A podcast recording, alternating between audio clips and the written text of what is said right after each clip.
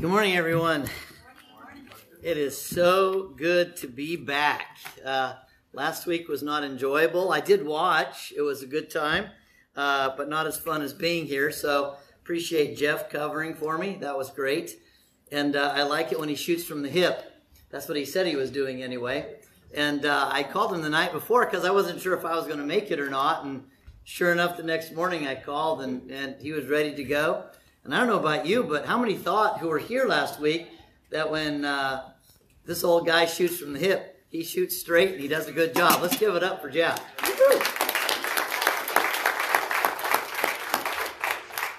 So I didn't notice that you told the bear story last week. Did you tell the bear story last week? Oh. Well, I, I well I saw a note up here about the bear story, so I was thinking, huh, interesting. Anyway, so I'm glad you're here alive, alert, awake, and enthusiastic. So, hey, I also too want to uh, greet all the moms in the audience, and I want to let you know that the Scripture talks an awful lot about great moms. In fact, I'm going to go off script, and I want to read a scripture to you, moms, and I'd hope that you take a look at it because the Bible says, and there's a great poem that was written that says, "The hand that rocks the cradle changes the world." The hand that rocks the cradle changes the world. Turn with me to the book of Second Timothy. This for all the moms out there that have labored so much and so hard uh, to invest themselves in raising up a godly offspring.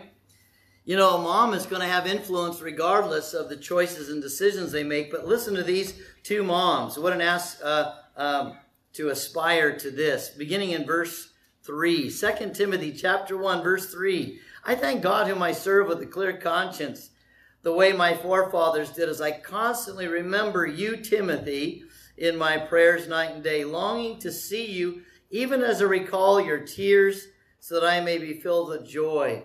Now listen to verse 5. For I am mindful of the sincere faith within you, which first dwelt in your grandmother Lois and in your mother Eunice, and I am sure that it is in you as well. Now, I, I want to stop here for just a minute. You know, I want you to think for just a moment.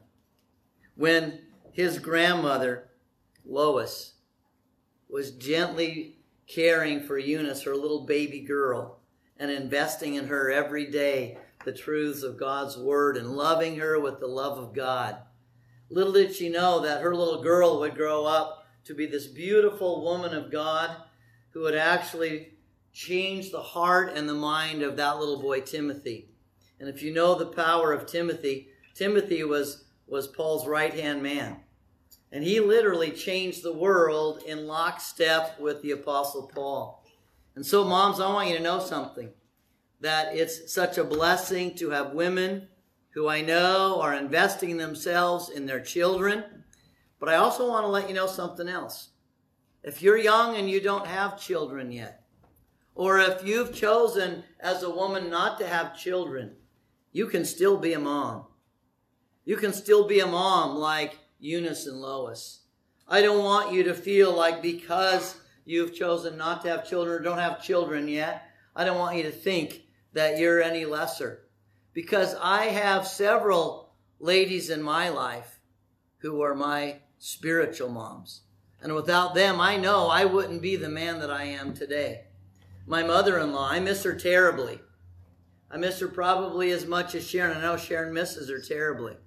She loved me like no other woman that I know. And I'm not kidding when I say that.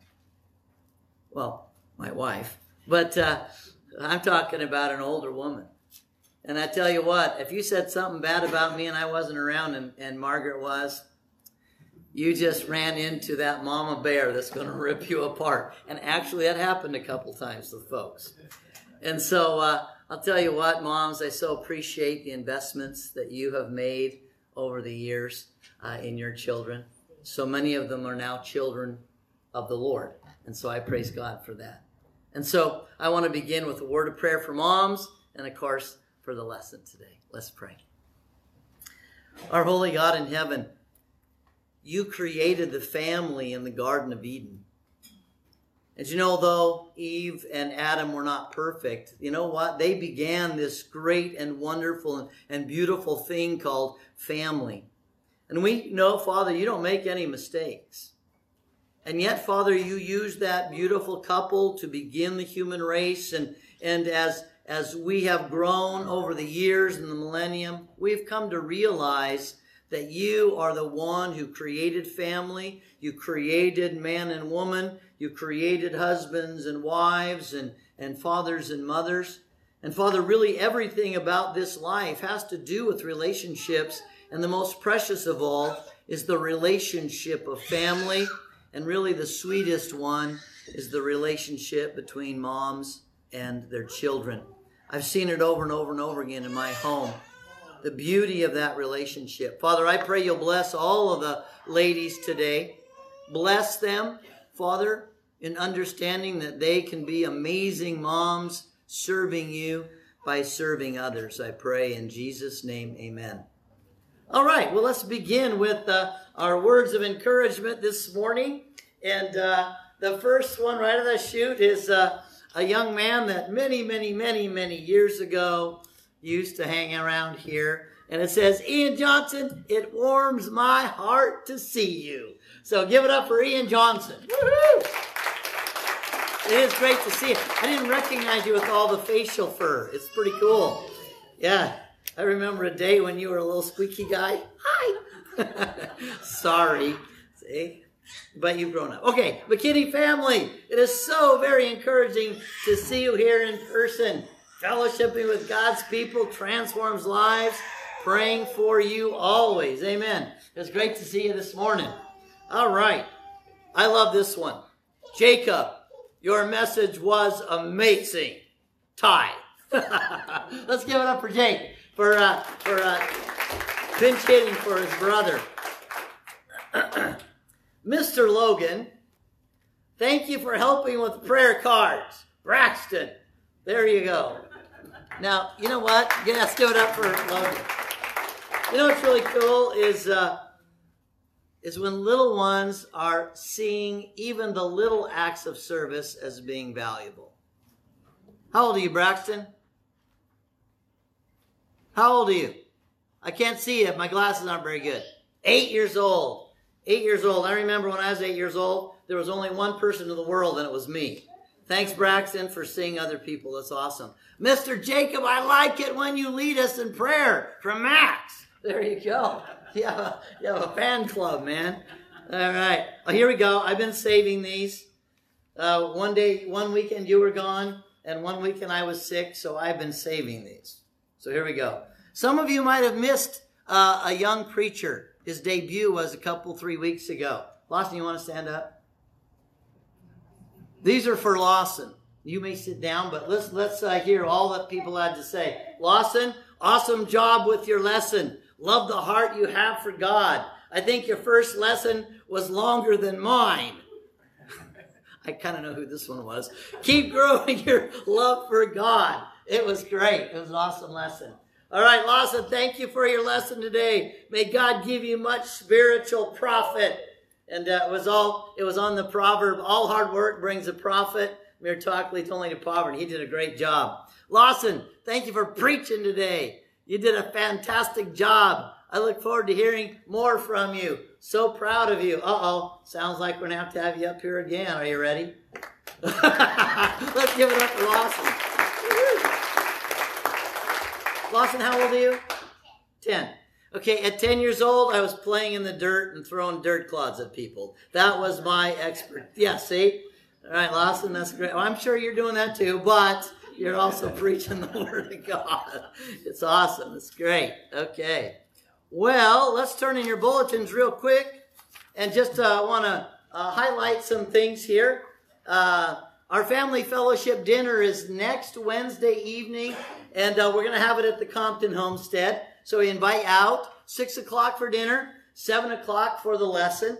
Uh, as you well know, in the month of May, our uh, Wednesday evenings and our Sunday evening assemblies are at the Parks Homestead. So uh, Kirk and Melissa Parks are hosting the Sunday and Wednesday evening assemblies. And yes. I'm sorry, you said next Wednesday? That says the 18th. That would be two Wednesdays. Oh, is that right? Don't want anybody to The third, yeah, the third, the third, the third Wednesday. How's that sound? The third Wednesday. That's Thank fine. you. I Thank you. anybody to- I'd be one that would show up at your house next Wednesday. Well, we, we have dinner for you, man. It would be great, but no one would be there. Thank you. The 18th. The 18th. And then uh, I want to encourage everybody to consider to come to the G4 Summit if you're a guy. We're going to do it back up there up by, uh, what is it, the Tumblebug Fire. Beautiful river there. Beautiful campground. Great time. And uh, it's fun to have guys from all over the country come up and, and preach and teach and do the guy thing. So hopefully you can make it. Any other announcements I might have missed? Yes. So the front lawn trenches aren't quite backfilled all the way, so if you're walking out there, just don't trip on them because they're they're a tripping hazard. And you'll probably sink in the mud too. that too. Michael and crew put uh, a sprinkler system in for our lawn. Woohoo! Thank you, Michael. I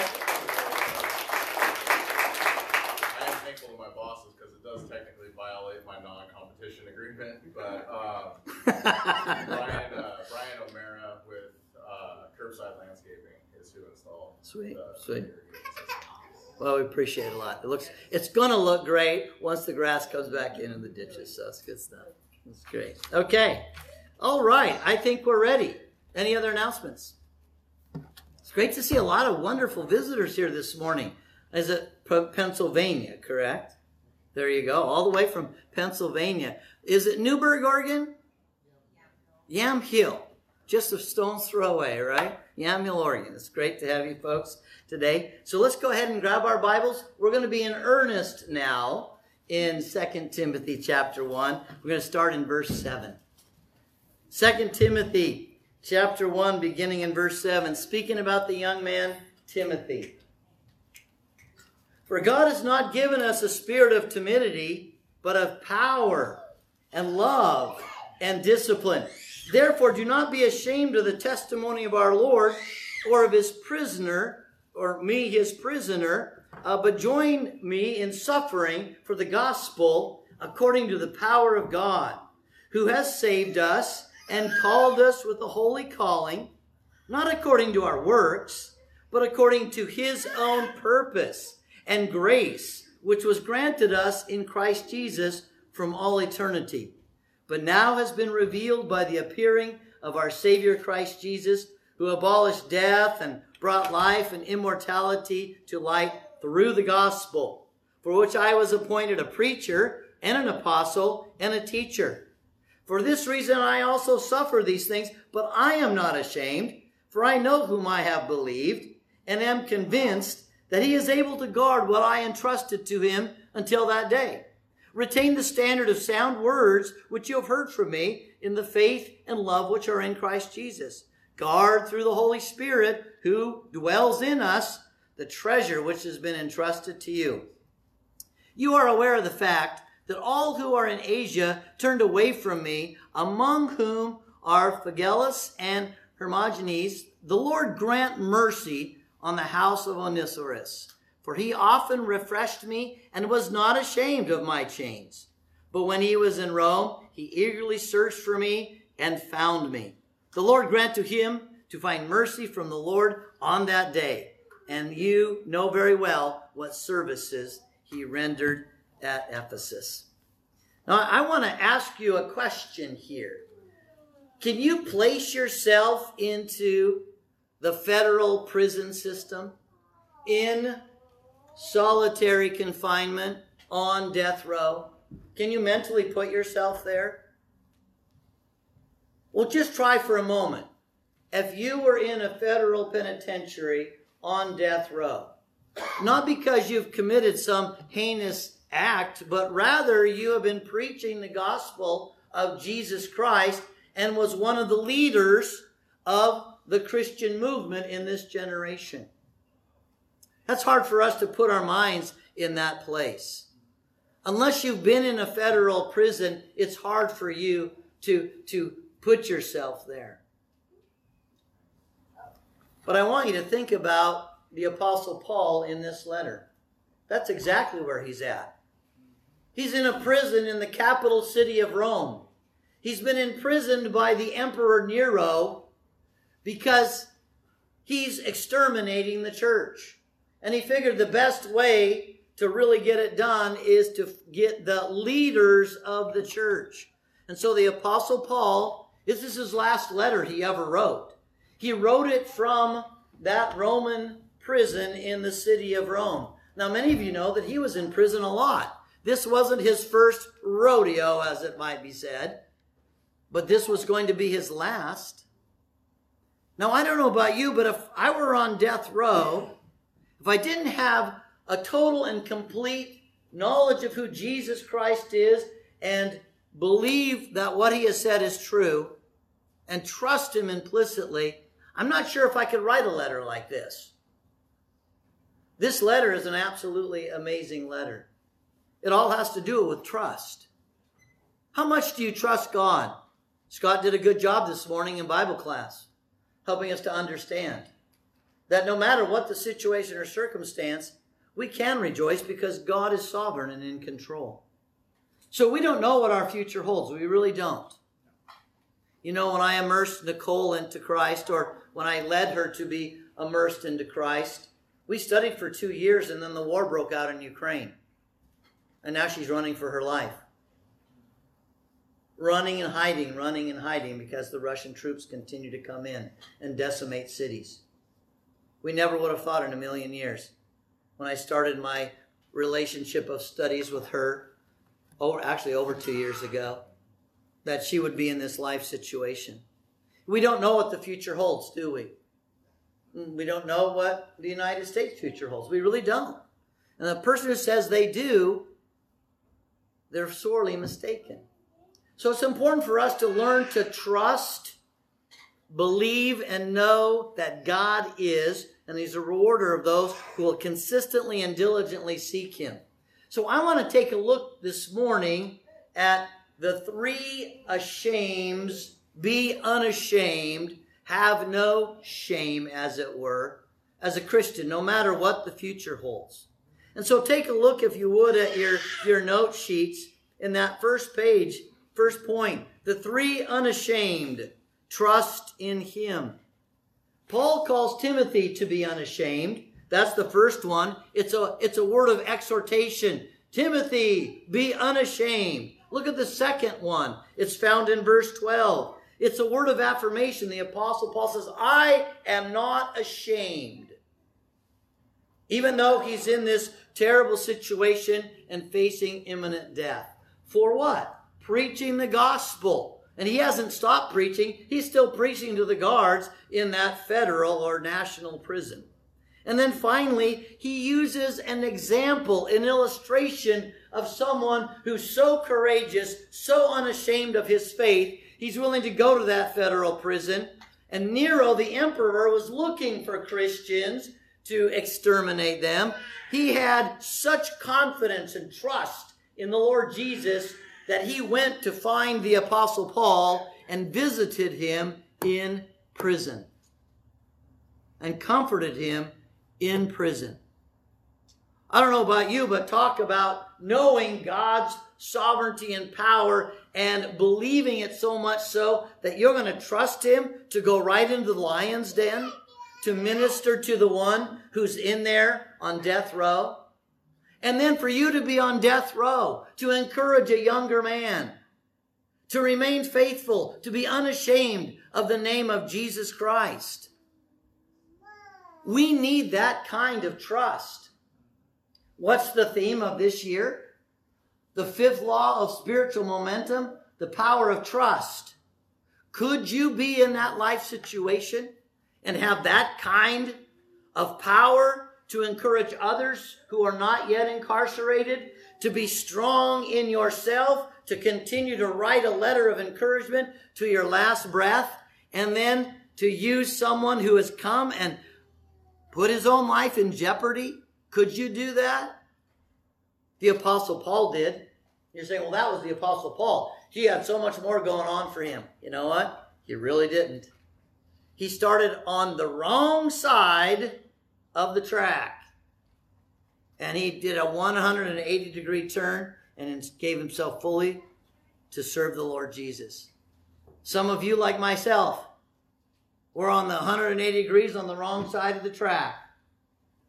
I was basically deeply involved in all sorts of paganistic garbage, and it brought me to the end of my rope, as some of you have heard before. But by the grace of God and a man named Forrest Reinhardt, I was given a Bible and a word of encouragement. And it changed the whole trajectory of my life. I would have died within just a few weeks if God had not sent Forrest into my life. But Forrest was unashamed, and he was willing to share the love of Christ with me and the word of Christ with me. And as I invested myself in learning about Jesus, I'm here today as a preacher instead of a statistic that my mom and dad would have buried so many years ago. So important for us to recognize the power of knowing God, the power of believing in Him, and the power of trusting Him so much so it changes your life and your investment in what is so important. So let's not be ashamed. Let's look at point number one.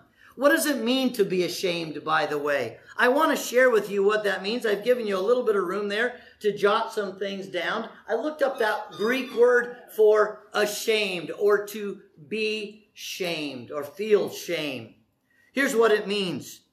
To be ashamed is to feel shame, guilt, disgrace for something you've said or something you've done. You know what Paul said? He preached the gospel. You know what he did? He traveled all over and ministered to people's needs. He was unashamed of that, for he knew it was the right thing to do. You know, there's another part to this being ashamed to feel embarrassed, inferior, unworthy, inadequate. I felt that way before, before I was a Christian. Pretty consistently felt inadequate, pretty consistently was embarrassed by my inability to do several different things when given challenges and difficulties. But here, this man finds himself in a federal prison for doing the will of God, but he is unashamed. He is not embarrassed. He, he is not feeling like he's inadequate or unworthy, or maybe God is doing this to him because he's done something wrong. He's done nothing wrong. In fact, might I share with you the greatest opportunity for you to show the power of God's love is when you're in great turmoil and challenge and difficulty. Because if you're a selfish person, that's when the ugly self selfish person comes out. But if you're sacrificial and you love people, that's when you'll realize I have to now invest myself more fully because I don't have much time left. That's what Paul was doing. He knew he didn't have much time left. He was writing feverishly. Several letters he wrote. Several churches he encouraged. Several young men and women he praised for their commitment to serve the Lord while facing the death sentence in just a short period of time. Is that power?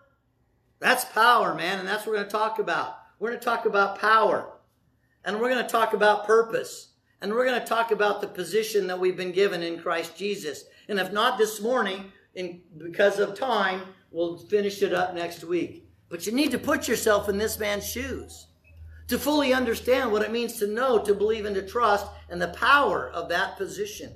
Now, take a look. He exhorts, uh, oh, and by the way, one more thing about ashamed is to be reluctant through fear of humiliation or failure. How many have ever pulled up a little bit short because you weren't quite sure? You had a little fear of, oh, I'm going to blow it. I'm going to look stupid. You know what? The Apostle Paul, once he realized that the Lord Jesus Christ was the sovereign over all creation. He didn't look back. He kept pressing the mark. And it didn't matter how many times the devil tried to stop him through the agencies of men, he kept powering through. Is that who you are? That's who we are to be. That's why this has been written for us, to see this powerful example. Well, the first word is the word of exhortation. Notice what it says there in verse 8. Paul says to the young preacher Timothy, Do not be ashamed of the testimony of our Lord. Do not be ashamed of preaching the gospel. And he says here, of me, his prisoner. Timothy was timid. That's not a really good character quality for being a preacher, especially when things are going crazy in the world, right? I'm just to kind of just kind of squeak through life as a preacher. That doesn't work. See, that's why Paul says, be unashamed of preaching the gospel. It's the only thing that's going to rescue people out of this hopeless life.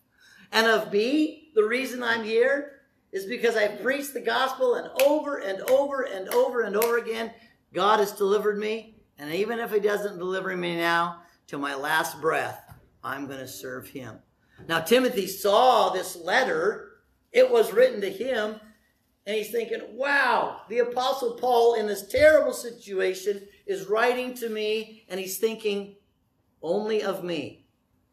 You know, he really was. Go back to what I just read a moment ago loved this young man, remembered the tears shared between him. And here he's on death row. And he says, Man, you can do this. You got this. Don't be, don't be ashamed. Be unashamed.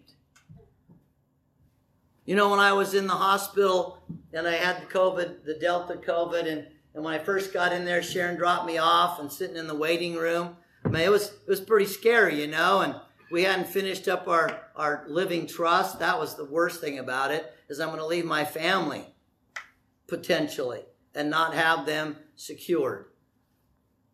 And unfortunately, that's where my mind was at the beginning. I'm just being honest now. If you're a if you're a man that has concern for his family, if you haven't provided at least those things, it's it's pretty crushing. So I got in there and they put me in a in a in a I think it was a bloom a, a a broom closet converted to a waiting room or something. It was terrible.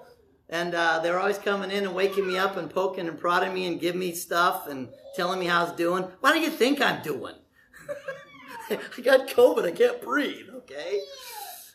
And the next night, I, I got a little bit bigger broom closet. That was cool. I had a broom closet with uh, somebody else who had COVID. That was exciting. But he got out. He got out. I mean, he got out of the broom closet, he got out of the hospital. And I'm thinking, hey, it's possible. And then I got a room with a view. And they finally left me alone. They stepped, stopped poking and prying. I guess they put enough tubes and things in me. I guess they, I, they were done. And I got some sleep. I'm thinking, what am I doing? And you know what came to my mind on that third day? The Apostle Paul was in prison and he wasn't moaning and groaning. What was he doing? He was writing letters to people. So you know what I did? Got up and I started texting everybody, sending that word of encouragement. And then I was writing some pretty heavy duty lessons that I brought when I when I got out of got out of the hospital. By the grace of God, it was three days later. I was determined that if it was God's will, I'm walking out of here. And by the grace of God, He delivered me. And I'm very thankful for that. When the doctor first saw me, by the way, he said, uh, I think we need to intubate you. You know what intubate means? Shove the tubes down your throat, the ventilators. First thing he said, nah, just, just, you know, give me some whatever and send me home. Let me, I'll go, go home to the Lord with my family. I can't do that. Okay, then you're getting me out of here, but not with the ventilator. So I have to share with you when I think about the Apostle Paul in this situation, it seemed hopeless, and yet he brought hope because, what does he say here in verse 12? For this reason also I suffer these things, but I'm not ashamed. Why? Because I know Christ Jesus. I believe Christ Jesus, and I've tr- entrusted my life to Christ Jesus. So every moment I get is a moment to serve Him. And in my last breath, I'll praise God and go home. And that's exactly what he did. Look at he encourages the young man. He says, I'm living this to the very end. He says, Oh, by the way, the last not ashamed, the last not ashamed is Onesimus. Take a look there with me in verse uh, uh, chapter 1, and I believe it's verse 16. Notice he says here, The Lord grant mercy to the house of Onesiphorus, for he often refreshed me and was not ashamed of my chains. But when he was in Rome, he eagerly searched for me and he found me and he served me. All right, so I want to transition a little bit here. This Onesiphorus was not ashamed, meaning he was not fearful or reluctant to visit and minister to Paul on death row. What drove him to do that? Listen to the word here eager. He was eager. What does that mean? What does it mean to be eager? What does it mean to be enthusiastic? By the way, the word enthusiastic is a part of the word eager. And so I have in second point, what does it mean to be eager? What does it mean to be enthusiastic? Because we really need to know what that means.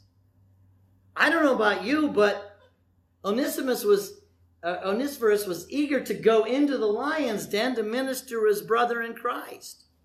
Paul was eager to preach the gospel. Oh, that reminds me. We need to turn to Romans chapter 1. Turn with Romans chapter 1 here. Let me show you that Paul was excited, enthusiastic, and he was eager to preach the gospel in Rome, where he would eventually end up in jail and then killed. Take a look. Romans in chapter 1, verse 15, 16, and 17. As for my part, I'm eager to preach the gospel to you also who are in Rome. For I'm not ashamed of the gospel There's that word. I'm not ashamed of the gospel. I'm eager. So we're either going to be ashamed of the gospel or we're going to be eager about the gospel. And you get to choose. Are you fearful and reluctant? Are you embarrassed? Or are you excited about the opportunity? That's a, that's a personal choice that you and I make. And so take a look here. It says here, For I'm not ashamed of the gospel, for it's the power of God for salvation to everyone who believes, to the Jew first, and also to the Greek. For in the gospel, the righteousness of God is revealed from faith to faith, as written, But the righteous man shall live by faith. Paul there says, I'm not ashamed. Paul there says, I'm eager to preach the gospel. Now the question is, are we? Are we eager to preach the gospel? What does that mean? If you want to take a couple notes there, I, I wanted to know what that meant. You know, I've, I've always said, I love looking at Romans chapter 1 and verse 15. I'm eager to preach the gospel. I didn't really ever know what it meant. I just thought of it in the English terms instead of the Greek terms. Paul's thinking in Greek. I was thinking in English. Here's the Greek terms. the word eager means to be forward in spirit. What? forward in spirit? Well, let me ask you a question. Are you eager to go to work on Monday morning? You're saying that was rude, preacher. Use some other illustration. Are you eager to go to work on Monday morning? Now, what's the what's the what's the answer for most people? Not us. It's them out there. It's out, they're all out there. Are you kidding me? Monday morning? Man, I'm dragging myself into work, hoping that no one's there, and there's a sign that says, Oh, no work today, go home. like, that's a reality. Are you eager to go in on Monday morning? I know some of you received my word of encouragement. Good Monday morning! Exclamation point. Smiley face. You're going, what happened to that guy? Somebody gave him a lobotomy. Why is he so happy? Right? But you know, we can choose our attitude. That forward spirit, you know what? That's not the spirit of God. That forward spirit is your attitude. It's your mindset. I have to be honest you, with you. Monday mornings are tough because you come off of two days, some of us, two days where you're just like, ah, this life's good. And then all of a sudden it's like, ah, everybody's in my face and asking me to do all this stuff. when I was teaching at Willamette High School, Monday mornings were the best. So you kidding me?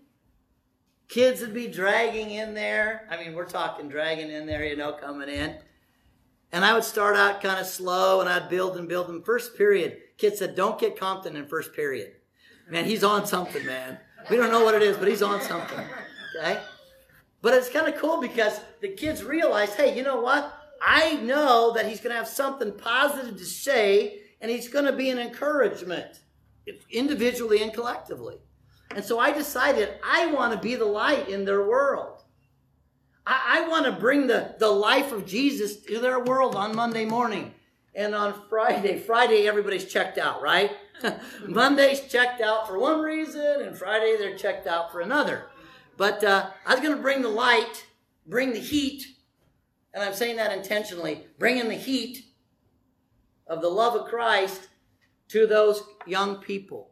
And some of them are here today in the audience with their beautiful families, having become Christians.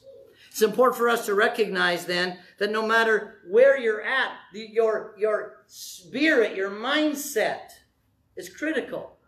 Are you eager? Oh, by the way, here's, here's what the other part of the Greek definition is to be ready, willing, and able to manifest a cheerful, prompt attitude to act like Christ Jesus.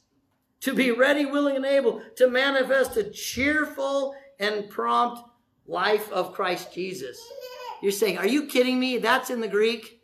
Sorry, I'm not kidding you. Check me out. It's there. Cheerful on Monday morning? Yes. Do you think Jesus was cheerful on Monday morning? Or did he get up on Monday morning going,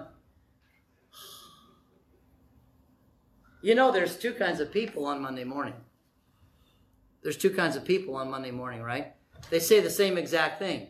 They just say it with a different mindset. First one is, Good Lord, it's morning. And the other one is, Good Lord, yeah, it's morning. Now, which one are you going to choose? It really is a choice. What's your purpose? We're going to talk about power and purpose and your position in Christ Jesus next week. But you need to know that you have control over your attitude. And if you have a Christ like mindset, he went into the lion's den knowing that he had great opportunity to win souls. Now, let me close with this. The last one is enthusiasm. We'll finish this next week. The word enthusiasm. How many have heard this statement? Enthusiasm is caught, not taught. I can't teach you enthusiasm, but let me give it a show. Try. This is an old English uh, definition of enthusiasm before they started to mess around with enthusiasm. Okay? The heat of imagination. Huh? That's, that's literally what we'll look at in the Greek. Heat of imagination. Hence, this heat of imagination brings excitement of mind in pursuit of some object or goal, inspiring confidence of success. Hence, this same heat of imagination, when disciplined by thoughtful reason and experience, becomes a noble passion, such as is enthusiasm of the poet, the orator, the painter, the sculptor. Such is this enthusiasm of the patriot, the hero, and the Christian. Heated imagination. Man, Lord, what can I do today for you? You're saying no one thinks that way. Don't say that. Jesus thought that way. Father, what can I do for you today? What can I do to make life better for other people? How can I set people free? How can I give them the, the excitement of life? How can I give them the abundant life that you gave to me to give to them? How can I do that today? I know people think that's unreal. It's not unreal.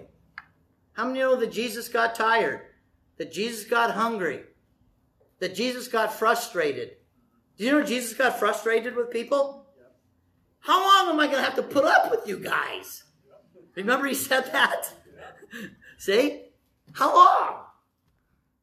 And yet, every day he went into the day full on going to change the way people see my Father.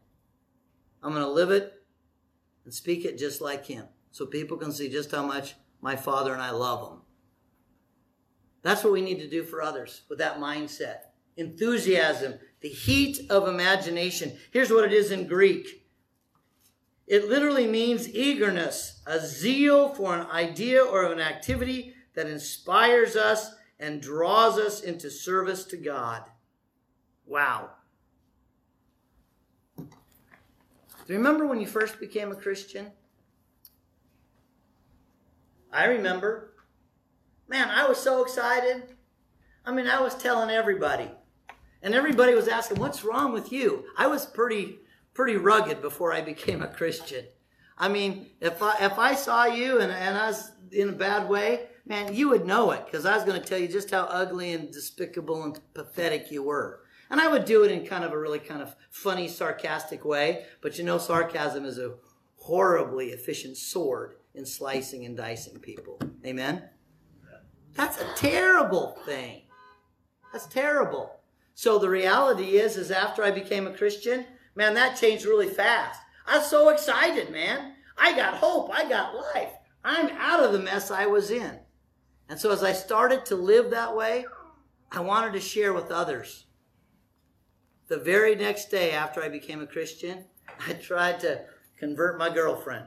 That did not go over very well. Okay?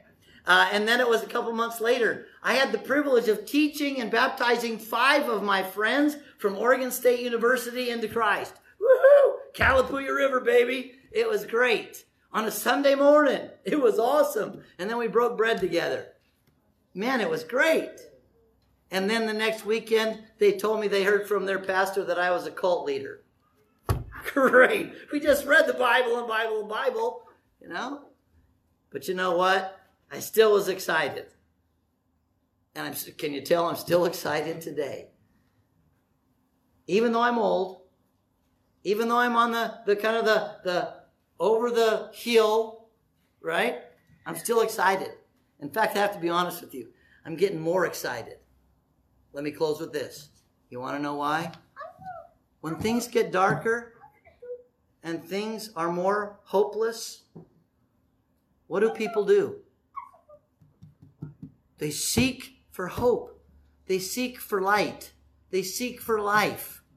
And who are we, brethren? We're the light of the world. We have the message of hope. We have the message of life. It's not our message, it's the message that Jesus gave to us. And so this is the best time to be alive as a Christian. It's the very best time. As we stop looking at the craziness and begin to look at the sweet people in our lives who are struggling and just love on them with the love of Christ, be excited to spend time with them and invest ourselves in them, you know what's going to happen? There'll be more people that have the joy of the Lord in them. Amen? All right, let's close in a word of prayer. Come back next week. We're looking at power, we're looking at purpose, and we're looking at the, the position that God gives us in Christ Jesus. Let's pray. Holy Father, this world offers an awful lot of cool, fun stuff, but it's only temporary. And oftentimes, Father, that really cool and fun stuff brings great heartache and pain down the road. But pray, Father, that you would help us to understand that as we would embrace the truth of who your Son Jesus Christ is and coming to know him and coming to believe him, as we put our trust in him, Lord, the life that comes when we give ourselves fully in service to him. As we serve ourselves, the frustration will always come. As we choose to serve him, I love the scripture that says, He who waters others waters himself. As we lay our lives out to serve him, the blessings come back to us. And you design those blessings exactly as we need them. Help us, Father, to be unashamed. Help us, Father, to be eager and enthusiastic. We ask this in your Son's name, Jesus. Amen. All right, let's stand and get excited. What did Jesus say to do? He said to go. Get all excited. Go tell everybody that Jesus Christ is King. Get all excited. Go tell everybody that Jesus Christ is King. Get all excited, go tell everybody that Jesus Christ is King. Jesus Christ is still the King of Kings. King of Kings. All right, let's go do it. Let's go do it. Thanks once again for listening. To download today's lesson plan or find out more about Cornerstone Truth Podcast and our church, please go to www cornerstonetruth.org or email us at thecornerstonetruth at gmail.com. Have a blessed week.